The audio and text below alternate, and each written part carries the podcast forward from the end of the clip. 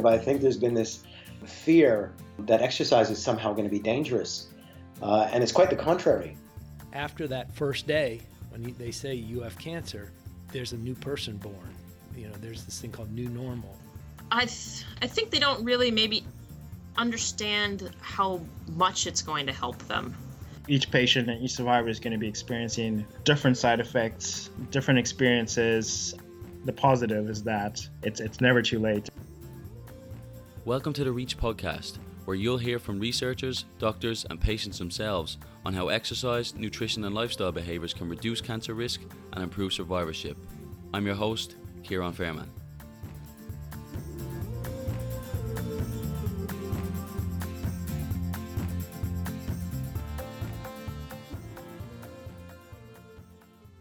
Welcome back to episode 6 of the REACH podcast. In today's show, I'm chatting to Sarah Weller, who's a clinical exercise physiologist and a certified cancer exercise trainer based out of Vancouver in Canada.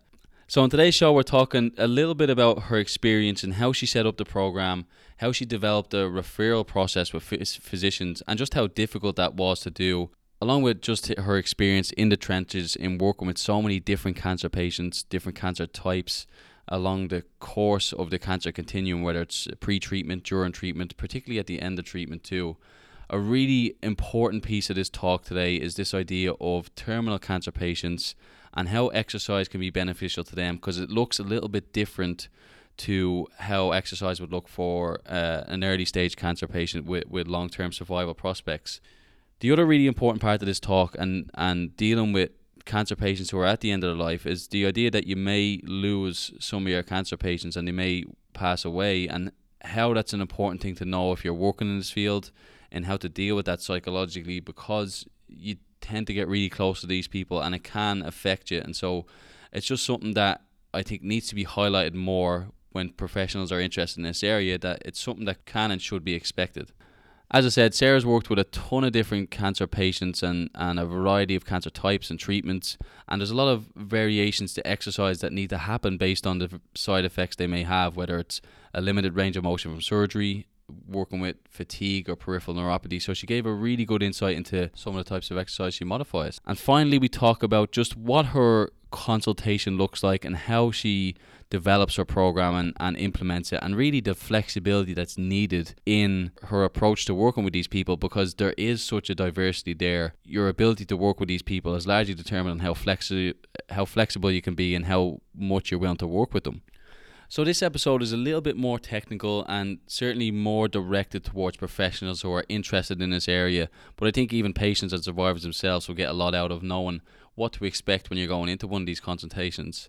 If you're looking for more information on Sarah, you can find her on our website at sarahweller.ca or you can find her on Twitter. Her username is at underscore Sarah Weller. You can also find me on Twitter at Ciaran Fairman or you can go to our website reachbeyondcancer.com and follow me on various social media sites from there.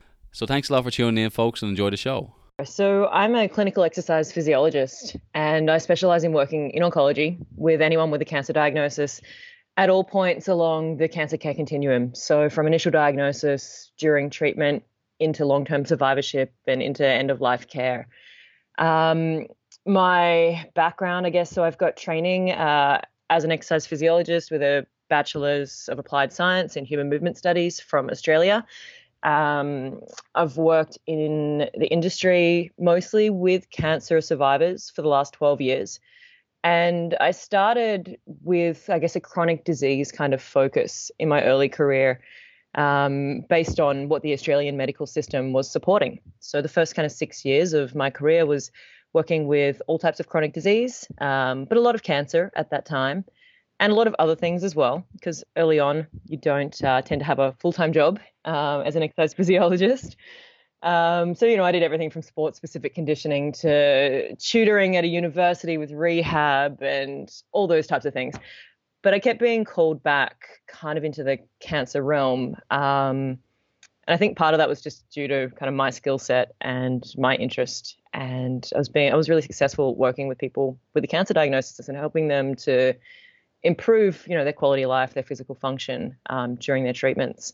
So about six years ago, um, I moved to Canada, and the Canadian medical system is really different from the Aussie system. And when I got here, you know, I, I was I landed and was just hoping to have a fun working holiday and ended up finding my new home and getting really stuck into cancer rehab and developing private cancer recovery programs. So I worked in a private clinic for about five years. And then last year, I started my own cancer recovery exercise program um, to try and address a gap in the care that was available for people with cancer. So my program is based out of a private physiotherapy clinic. Uh, it's you know it's one year old as of a few days ago, um, and the goal of the program is to help support anyone with a cancer diagnosis using exercise as medicine. So I'm working with people with all types of cancers at all stages of their cancer journey, um, often during treatment or immediately post treatment and surgeries, um, with many different goals and focuses. And it's individualized, patient centered, evidence based care um, that our program provides in a either one on one, a small group, a home based, or whatever we need to do kind of setting to help that person get active and improve their quality of life and physical function the first six years you you were here before you set up your company last year, you were still working with cancer patient survivors. Is that correct? Yeah, that's correct. I was uh, working for someone else's program um, with cancer survivors, and they they probably were probably ninety percent of my caseload in a private clinic at that point. Right. So how how did that work then? In how did you find patient survivors? How did they find you? Uh, you know, how did that system work? Yeah, that's an interesting question. So, in in Canada, it's uh, it has its challenges with how people find out about, I guess, these private fee for service kind of businesses. Um, the reason that I started a private business um, within this area was because nothing else existed, and our healthcare system doesn't have any um, exercise-based services um, for the majority of cancers right now, and I'm working on changing that. So patients will often find out about um, these services through their healthcare professionals. So if they're working with you know, a physiotherapist or a nurse practitioner or a clinical counselor, they'll often be referred in by those people um, to the kind of program that I run. Um, the doctors uh, are getting better at referring patients in. However, that's really slow. Be careful with how they refer to fee for service programs. And then the other part of how I get referrals is actually through long term disability and extended medical um, healthcare insurance. So they will fund people that are returning to work um, to go through a physical conditioning program that's specific to a cancer recovery. And so that's one part of how my patients find me. Yeah, that's interesting. I think it kind of speaks to the challenges in, in folks who are interested in getting something like this off the ground. You really do face a lot of barriers in terms of actually getting people through the door uh, can you touch on how how did how did you start to make those connections with physicians and oncologists for referrals? Uh, do you reach out to them? How much, you know, are they bought in straight away, or do you have to keep kind of going back to them? And, and how do you sell that process? Yeah, normally it's me reaching out to them, um, or my patients reaching out to them. To be honest, people often contact me. You know, a cancer survivor will often contact me, and I'll often send them to their doctor. Um, whether it be for medical clearance or to you know tell them what they're doing and how they, how they're being so successful because of their exercise. So I think the more that the uh, medical oncologists and the primary care physicians are hearing from their patients directly that they're engaged in an exercise program that's specific for cancer and that's helping them, then the more referrals we start to see come through from those professionals. I do a lot of community outreach and I, uh, I do a lot of in services for medical clinics and doctors, nurse practitioners, kind of the whole healthcare professional team, and spend a lot of my time educating people on the benefits of exercise for a cancer survivor, um, how we make it safe, what kind of impact and outcomes they can expect to get from you know three or six or 12 months of training and that's really beneficial in helping get the buy-in from the doctors i think most doctors know that exercise is good um, but many think that it's enough just to tell their patient that they're treating that they should do it. And behavior change doesn't normally happen that quickly of just, you know, a doctor saying you should exercise and the person walks away and they're kind of blindsided by not really knowing what to do and how to do that safely and how to do that during treatment as well.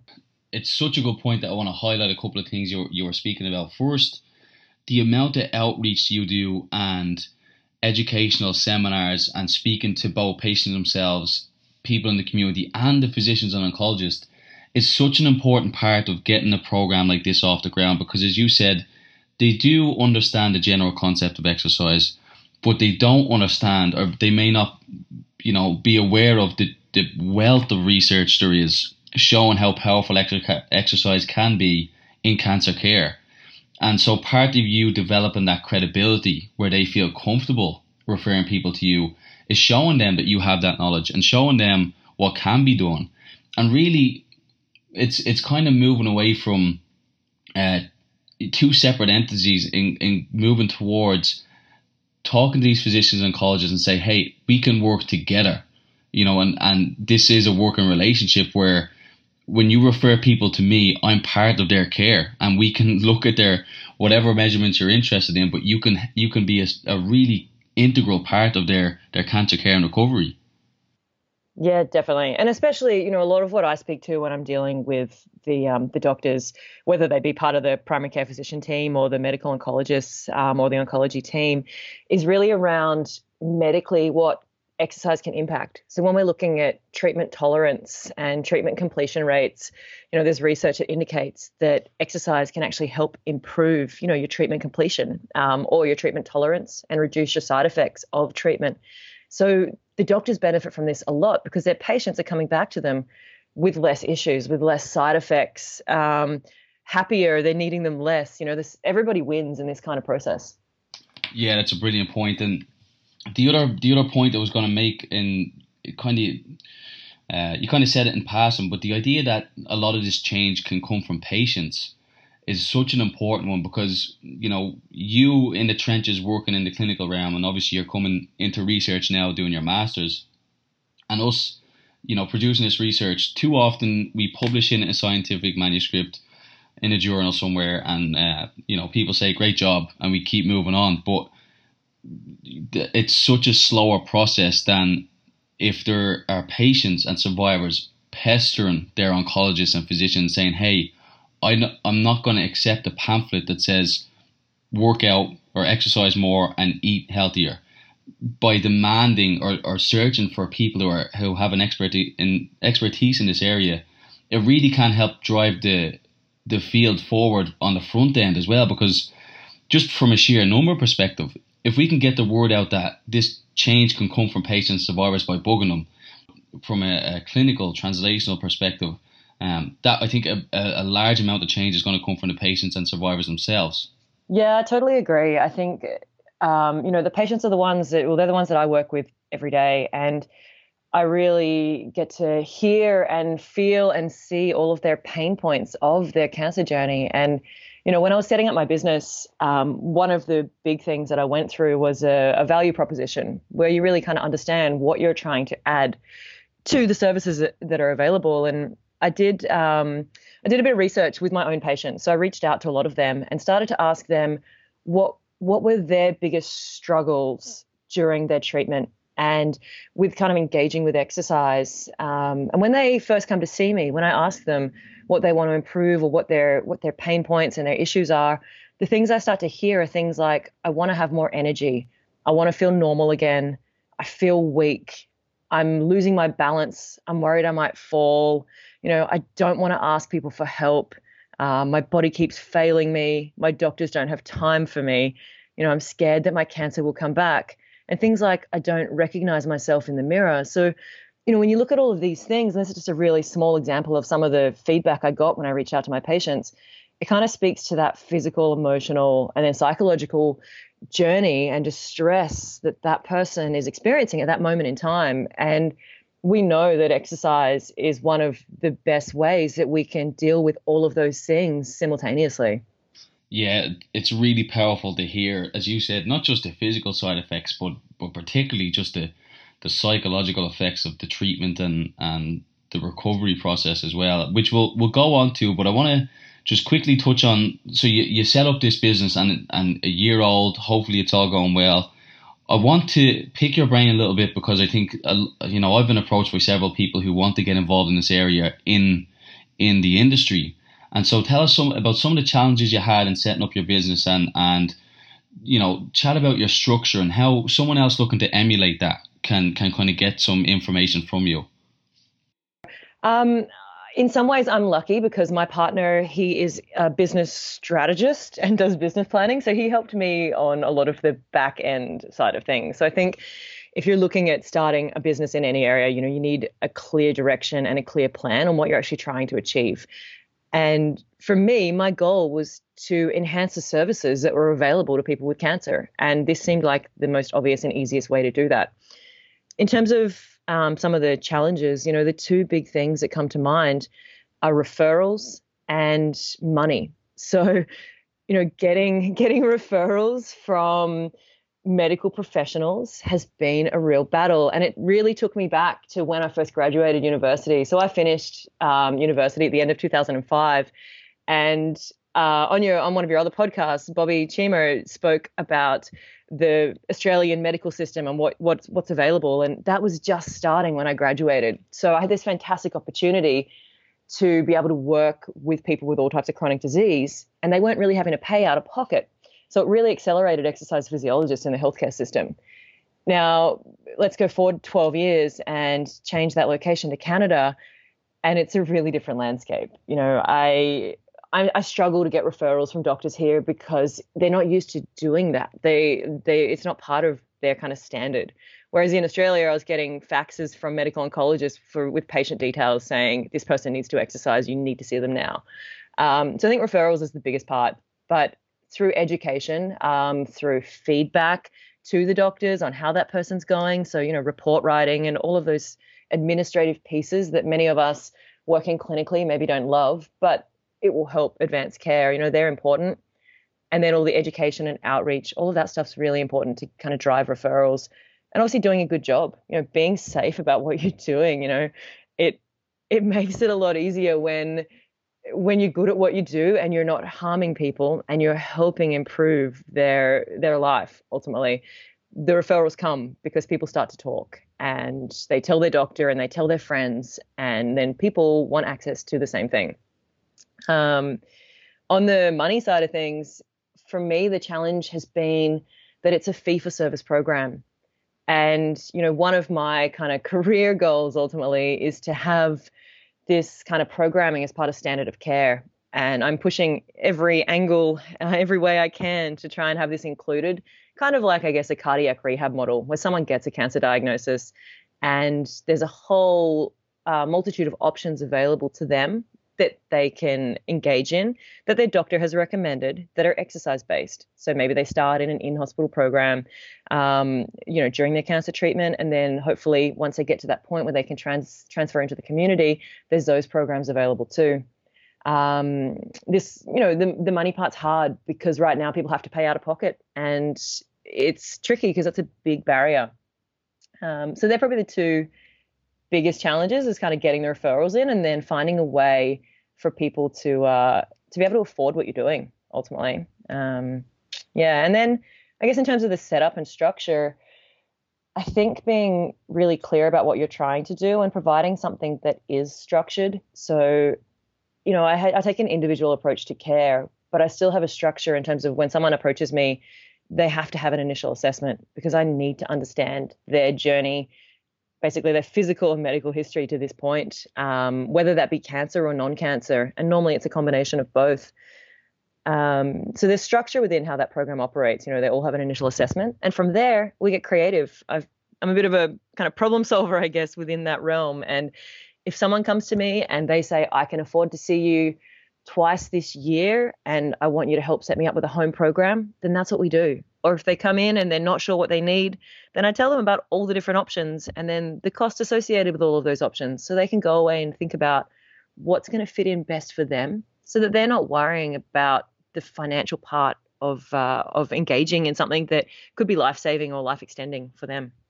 That's brilliant insight, and again, I'll kind of we'll go on to talk about the type of patients you see and how you design your programs in a little bit. But I want to highlight a couple of points you made there, and this idea or this analogy of cardiac rehab is, is, seems to be the common theme and people listen to these shows or these episodes of, of reach will definitely it'll seem like we're beating a dead horse, but that's that's the point.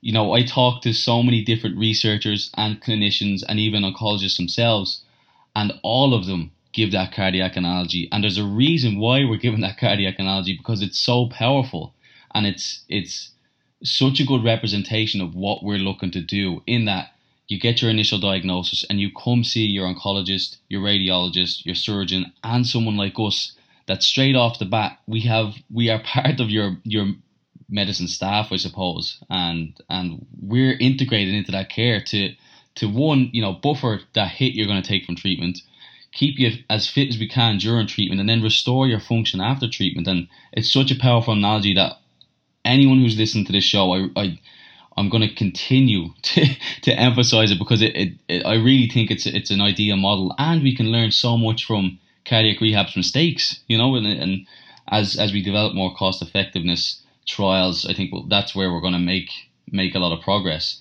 And then I suppose the other part I want to emphasize is when you're talking about just the time it takes to set up a program like this. A lot of people have heard me speak or have heard you know, or have seen research and come to me and say, I want to work with cancer patients survivors. And you don't want to create unnecessary barriers to professionals, but at the same time, it does require a certain degree of expertise. And so, looking at appropriate certifications, whether it's be from uh, ACSM or or whoever it may be, taking the time to learn about cancer, its pathophysiology, the treatments, the diseases, um, and really educating yourself on on how much work goes into this because I think people looking out looking in from the outside tend to go, well, exercise is safe and good, without realizing a lot of the modifications that I'm sure you'll speak about have to be done with patience. And so, you know, while while we we are desperately calling for help and desperately calling for for people to come into this area and help us out, you do need to have that caveat that there there does need to be a certain background knowledge and expertise in this area before you go on to work with these people. And that will give you that credibility with the oncologists too. Yeah, totally agree. And, you know, that's where I feel really lucky in my exercise physiology training because that, especially having that in Australia, the program I went through really set me up for strong clinical rehabilitation in chronic disease. And, you know, beyond that, so beyond my undergraduate studies, you know, I've gone on to take about six or seven different cancer exercise courses. And, you know, cancer patients are complicated. They're they're presenting often with many comorbidities. So it's not that they have cancer and they're going through chemo. It's that they also had heart disease, you know, um, and had two stents put in maybe three years ago, and they've they're overweight and they've got high blood sugars, you know, pre-diabetic. There's lots of stuff going on with all of these patients, and it's having that ability to be able to see all of their picture and look at what are the biggest risk factors for them right now, and what do we need to address from an exercise lens and from a rehab lens as well. Yeah, certainly. So let's let's talk about your clinic and and uh, you know what sort you you you said you see people all across the cancer care continuum. And what sort of patients do you see? You know, types of cancer, where they're at in their treatment, and what does that population look like? Okay, so I really do see all types of cancers. Um, if I look at patients that I'm working with right now, um, I've got everything from an early stage prostate cancer survivor who's on active surveillance through to someone with metastatic prostate cancer, um, breast cancer, again, early stage during treatment, um, metastatic breast cancer. Uh, lots of different gynecological cancers. Um, I see like glioblastomas and other types of brain cancer. Uh, people with different types of blood cancers, either going through treatment, um, pre and post surgery, so like a stem cell transplant. Um, what else? Uh, every you know, there's so many different types of cancer. I've worked with a lot of um, kind of colorectal cancers um, and everything in between, ultimately. So, yeah, a really mixed range of cancer survivors. Um, often, the person is that the, the ones that I see tend to be more complicated, uh, just because of my expertise and I tend to see people during treatment um, or or soon after. I see less and less people that are maybe 10 years post treatment and just looking to kind of get fit and active. I tend to refer those people to other professionals in the community that can do a really good job of managing their recovery um, and their ongoing exercise. Um, so yeah, with the kind of patients that I see, I end up dealing a lot with things like fatigue, um, pre and post surgical issues. Um, so if we're looking at breast cancer, you know, there's often lots of range of motion issues, uh, lots of fatigue and chemo brain um, that would, you know, cognitive dysfunction and peripheral neuropathy and lymphedema and all of those kind of things. Um, yeah, so it's a really, it's a real mixed bag and that keeps it very interesting. Can you maybe get a little bit more specific about certain modifications or, or common adjustments you make based on maybe the site of cancer? So, say prostate versus breast. What do you traditionally see, and how do you, you know, what are what are the more common modifications you make? Yeah, okay. I'll speak to that as best I can, and we I'll see how I go because it's uh, it is tricky because it is really individualized. With with breast cancer, often someone will have some type of surgery, whether that be a lumpectomy or a mastectomy, and then often they'll have treatment, whether that be radiation or chemotherapy and radiation, um, and then maybe some ongoing hormone therapy. So if we look at that as being the first example, common things that we'll see with that kind of patient, uh, the number one kind of post surgery is going to be range of motion um, reduction on the surgical side. So workarounds for that, you know, w- w- their their rehab at the start may be more range of motion specific. So we might be doing what, I, you know, I often engage physiotherapists in this part of their care um, if they need kind of hands-on treatment, um, more manual therapy. And when it becomes more exercise based, then I take that over and prescribe their exercise for them. Um, so they're doing lots of range of motion exercises, like using a stick and doing some wand exercises or a creepy crawly up and down the wall, and anything that's in kind of the breast cancer recovery books that you can see and read about. Um, the other big thing that we see with this group of people are fatigue, cognitive dysfunction or chemo brain, and then peripheral neuropathy and potentially lymphedema. So there's a lot of things there. Um, the fatigue one, how I manage that, it's probably similar across all cancer types. And it's really tricky because the guidelines suggest such a large um, a large prescription variety um, that you can safely give someone. So I think, you know, if you're looking at all the different exercise guidelines that we have for cancer related fatigue, some of them suggest anything as low as 30% of your maximum heart rate, and others suggest anything up to about 85% of your max heart rate when you're looking at prescribing aerobic exercise, which is, you know, they're very different ends of the spectrum. So with fatigue, I'm often looking at what someone's doing in their life in total beyond just their exercise we do a lot of kind of pacing work. So figuring out not just what you're doing with exercise, but if you're finding that you're getting really tired that day, what have you done? Is it that you went for an hour walk or a half an hour walk and your body is is not at the right capacity for that and you need to maybe do less? Is it that your exercise was too intense potentially? Or are you pushing too hard in all areas of life? You know, I was I speak to lots of different survivors and many breast cancer survivors are are younger, they're in their 40s, 50s, 60s, they have kids, maybe grandkids, and they're, they're juggling a lot of different things. Many of them are back at work. There's so many elements um, of their life that can influence their energy. So, with the fatigue piece, it really is looking into all of that and then trying to understand how you might manage that with that person. Um, peripheral neuropathy is another really common side effect for breast cancer patients specifically, but also I see this a lot in colorectal cancers um, and others that you know have typically like a taxane type treatment that can Im- influence kind of some nerve uh, dysfunction. And with that, there's a lot that we can do to help the body move, even if it can't feel. So peripheral neuropathy will often often uh, present with like numbness, tingling, pain, burning, um, or any mixture of those things. And so if you've got someone who has numbness in their hand and they're trying to do a day to day task like carry their dinner plate to the table, they may drop it. And that will be frustrating for them, but it can also be dangerous. And if they have that peripheral neuropathy in their feet or in the balls of their feet, their gait is challenged so they may not be able to walk correctly. And I see this all the time where when someone can't feel their feet, their gait's so different because they, they're not getting that feedback. But there's lots of exercise modifications we can make for that person, and we can still train all the muscles around that area, even if they can't feel. So I give them a lot of visual feedback. So we use mirrors a lot um, when we're working with lower limb lymph, uh, lower limb neuropathy, and they're looking in the mirror to see just how their gait's impacted. And when we're doing a squat, then they can actually see how their body's functioning there. Um, and lots of stability kind of exercises to help with that as well. Um, another type of patient, I guess, that I would deal with a lot would be a prostate cancer patient. Um, I have kind of specialized in this area for the last two years because I work at a supportive care program that's hospital based as well. Uh, so I see a lot of men with prostate cancer. And the common things that I see there are uh, urinary incontinence, erectile dysfunction. Um, if they're on hormone therapy, we see a lot of fatigue, a lot of body composition changes, and it's really it's really hard to give like a two point kind of exercise modification or that kind of thing.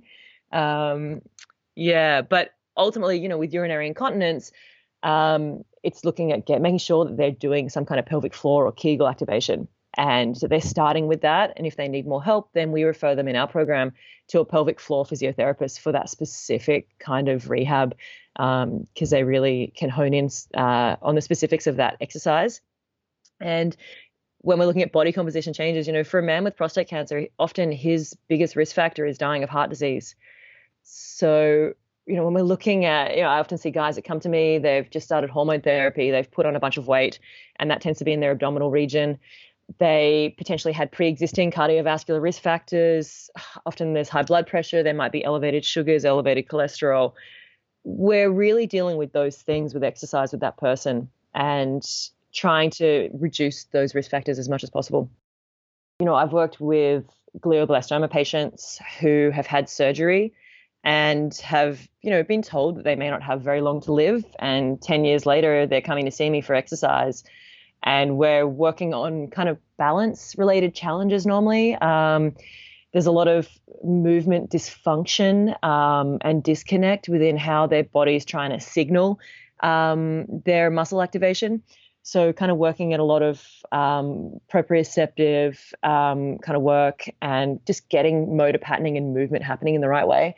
So, that's kind of in the best case scenario, I guess the unfortunately the more common scenario um, with glioblastoma because it is a very aggressive cancer that's often caught very late um, is more in that kind of end of, end of life and kind of palliative stage. And i work with people in this area as well. And ultimately at that point it, it really becomes individual. So i've seen people who come and see me who we might work together for four or five months prior to them passing away. And in that time it's really whatever they want to do, what they want to improve. So if they're able to walk still, then it's a lot of gait, um, stability, strength work, if that's what they're interested in. Um, often someone will come to me at that point and they want to keep functioning. They've been told, you know, you don't have very long to live, but they want that to be quality, the time that they've got left. So, you know, we are doing strength training where doing some aerobic based training, a lot of balance work, a lot of specific kind of rehab, muscle training, um, motor control kind of work. Um, and then even to the point where, you know, I've worked with people in the really late stages where I'm training their family on how to move their limbs when they're bedbound. So it does progress often for people to a point where they're not really stable on their feet. They might be spending a lot of time at home in bed. And at that point, the family can be really, uh, really important to help them to stay kind of mobile and to get as much strength training in then at that point as possible.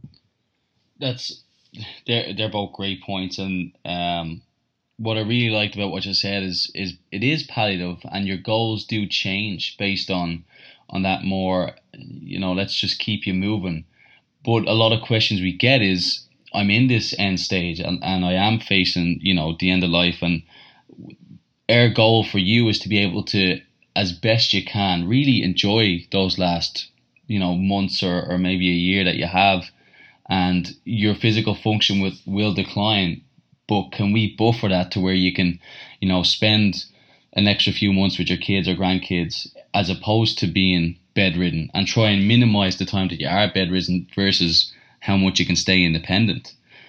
And I suppose the other point I really want to highlight, particularly for professionals who may be listening to this, is almost any one of us that have worked in the cancer area have had uh, patients or participants or clients, you know, pass away. And unfortunately, just the nature of the, the field we're in, that happens a lot. And it, personal training is is you know, in essence, very personal, and you get you get really close to these people, and um, it's something that's important to highlight when people are getting into this field because it, you know it is fairly common.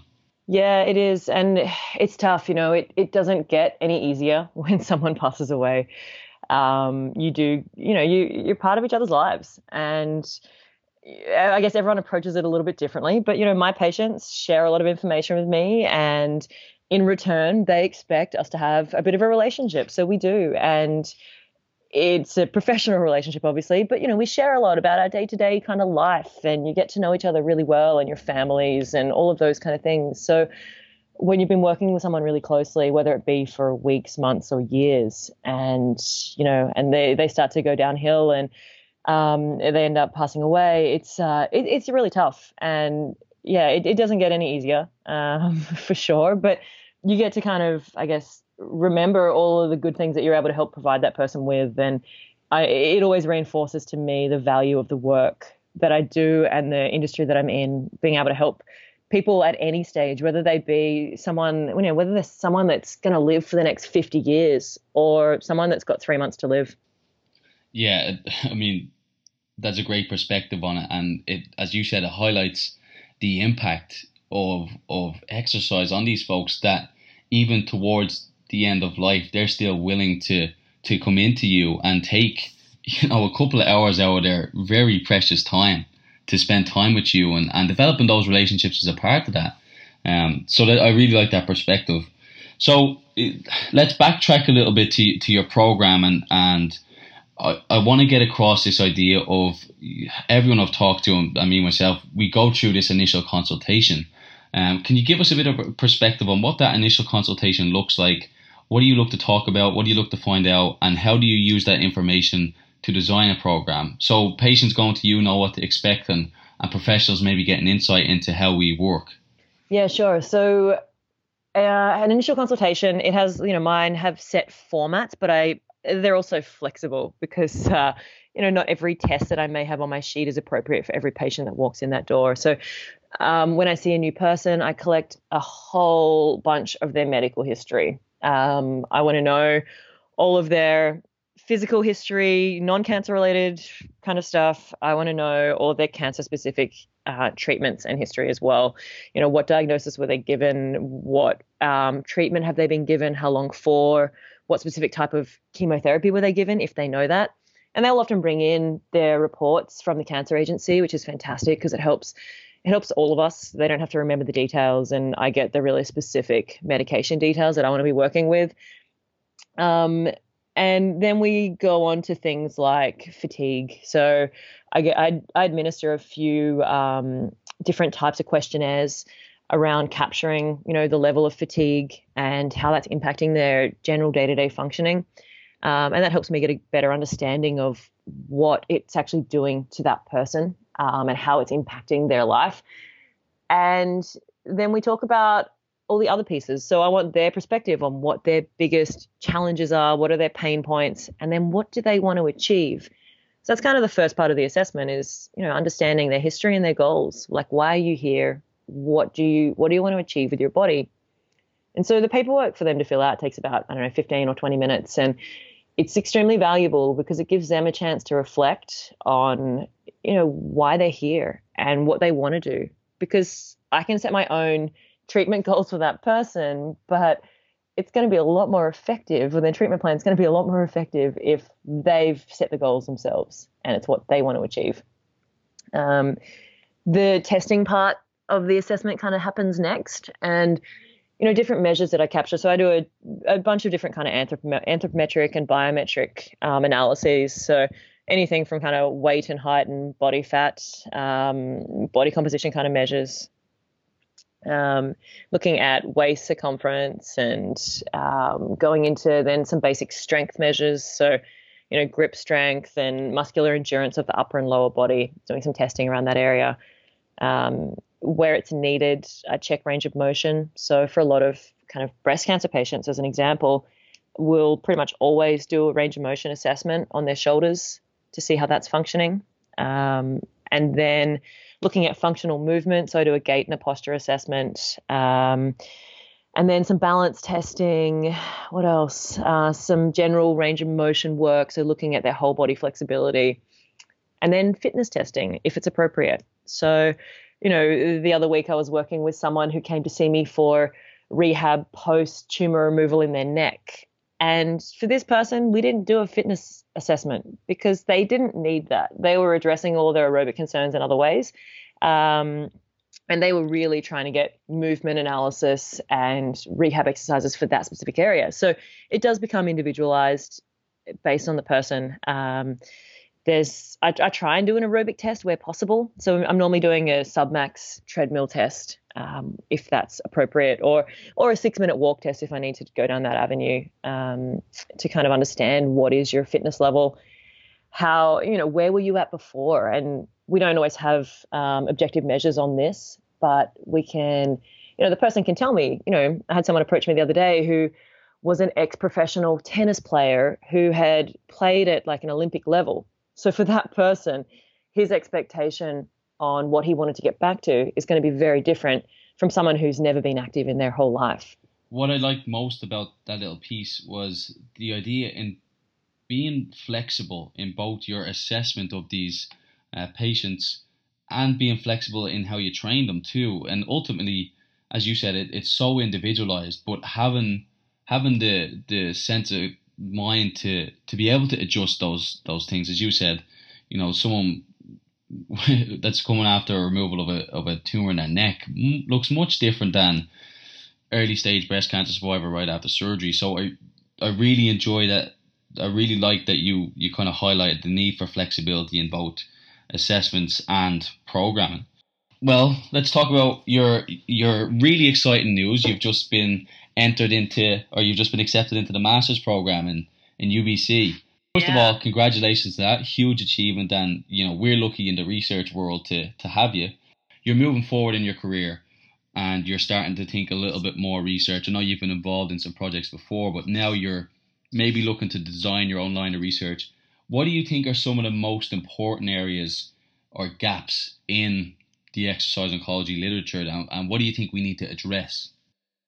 Tricky question. Um, you know, there are, I think there are a lot of gaps, but the the reason that I've kind of gone down or starting to go down the kind of research pathway is that you know I use this evidence as my bread and butter every day, and for most people, we're really bad at translating this great research that we have into clinical practice.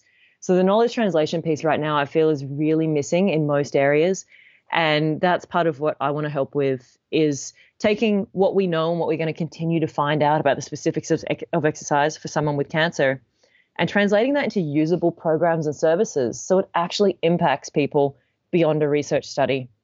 One of the big pain points for people in Vancouver is that the only way they get access to free exercise services if they have cancer is if they're part of a research study. And that, uh, you know, I, I hear this from my patients all the time. And that's one of the motivating pieces for me kind of going into research is trying to join the dots a little bit better between what we know and then what we're actually doing in clinical practice and it kind of comes from both ends you know i'm kind of coming into the research world a little bit to help join the dots from that end but then as a practitioner as well you know we've all got a responsibility to use the research as we're designing our services that we're delivering as well, right? So both sides of that kind of equation can help to improve patient services and what's available to people. Um, the big piece, I guess, that interests me that I'm going to be pursuing a little bit more is around behavior change. So, you know, my thought on all of this is I can give someone the best exercise prescription ever, but if they're not going to do it, it's useless. So how do we not only engage people with exercise that have, you know, for people that have a cancer diagnosis, how do we engage them, but how do we keep them moving? How do we keep them doing this through the long term so that it becomes like like brushing their teeth. So they're not thinking about it, they're just doing it. You know, that's kind of my goal is to try and help improve that behavior change piece through programming and usable services. That's a brilliant point about behavior change because I think too often a lot of us, you know, trainers, researchers, whoever we may be, tend to be young, tend to be trained in the area of exercise physi- physiology, may have came from an athletic background. So we really don't understand the mindset of exercise not being a part of your life and not being a habit and it's so hard to it's so hard to put yourself in in in that position where you there's folks that don't consider it a priority don't even consider exercise an, an option. And so I, I really like the idea of, of behavior modification. It speaks to professionals interested in this area. A lot of the, the patients who come to you that are fit and active and former professional athletes are in the minority, and more often than not, these a lot of these folks tend to be inactive, tend to have quite a few barriers in front of them. So it's it's on us to you know really work with them and try and meet them where they're at and and move forward together. So on that note, based on your your wealth of experience, can you give any sort of advice for professionals listening to this who may be interested in getting into this area and working with cancer survivors, and Another piece of advice for any sort of patients or survivors who may be listening and looking to start an exercise program? I strongly encourage you to start reading the guidelines and the research and starting to kind of upskill in this area. So, you know, you can do a course and, you know, there's plenty around now that, you know, the ACSM course is a great way to start and get certified and to kind of build your body of knowledge. And then start like actually start working with people and speak to your patients that you're working with. Understand what they really want and need. And if you're unsure reach out to people that might be able to help you i was lucky early in my career i had some and even now i've had some great mentors along my journey the whole you know and right now even i've got a really great group of people that really help guide what i do and it's it's helped me immensely to understand you know if i get someone now that has bone metastases and wants to engage in an exercise program, how do you do that safely and how do you find out the information so that you can do that safely if there isn't much around? And I think we can all help each other here. So I encourage people to reach out to professionals um, and ask them questions. And you may not always hear back, but keep trying. Um, reach out to the researchers if you've got a specific question on what they're doing. I've done this a few times with certain protocols that I've read about and thought, that's amazing. I want to implement that into my practice. And when I reach out to the researcher that did it, they say, ah, I wouldn't do that now. And I ask them why. And it might be because they realized that it was too time consuming for the person for too little gain. So they're, they're, they're now currently following a different guideline. So being able to kind of educate yourself in all of those areas is really important because this is a very gray field still and we're not at a black and white point yet. It's not, you know, do one thing and this result will happen. There's so many possibilities with exercise and what we can prescribe, and we can do harm if we do it wrong. So don't be afraid to say, I don't know this and I need some help. Uh, I do that all the time with people, and it helps me learn so much. For for a patient looking at getting into this, I would encourage you to try and find a professional that has experience in prescribing exercise for cancer. And so, you know, wherever you are in the world, the these professionals are either going to be exercise physiologists, they may be physiotherapists, they may be kinesiologists, they may even be personal trainers that have a good, you know, good experience with older adults and extra cancer training. So you can go to any of those professional bodies kind of websites and search for a professional and see their areas of interest. Or you can search online now. Um, thanks to the good old internet, we have uh, lots of tools available to us to find these kind of professionals. We are still few and far between, um, but I'm working to try and change that because the more of us that are around, the more services we can provide. So I think you know, getting someone qualified is number one, and you know, starting to do something. You know, if you're looking at maybe starting exercise, then start. Like start by going for a walk and you know, then find connect with a professional that can help you understand how to do resistance training correctly for your situation. Pester your doctor if uh, if you have specific medical concerns um, to help connect you with those people in the community that can help you. We do. We have to find a balance between, you know, making people understand some of the uh, modifications they may have to make with exercise versus not putting too many barriers in front of them. And so this idea of of just walk. You know, anything is better than nothing. And, you know, there's certainly some considerations you have to have based on the treatment and based on, you know, some of your side effects. But at minimum, you know, walking is, is safe and there, there's very little evidence that it can be harmful, you know, and Uh, I really enjoy that point. and listen, Sarah, I love what you're doing up there in Vancouver. So if if there is people in that area listening to this and, and want to get in touch with you and reach out to you, how can they how can they find you or where can they go to, to reach out and get in touch with you? Sure. Um, the easiest way to find me in kind of a few of the different programs that I work within would be to go to my website. Uh, so that is uh, www.sarahweller.ca. So um, yeah, that would be the best way. And then I'm also on Twitter and you know pretty active with all the different research that's coming out. So if you're interested in you know, learning more about kind of cancer and exercise from a research kind of lens, then you can find me on Twitter, um, and that is underscore Sarah Weller. Listen, Sarah, I really appreciate you give us an insight. I think it was a a fascinating listen and chat for me to, to learn about what you're doing and you know the the people you work with. It's, it's just incredible stuff you're doing. So thanks a lot for stopping by and chatting with us. Uh, we really appreciate appreciate your time. Thanks for having me. So that's it for today's episode, folks. I hope you enjoyed it.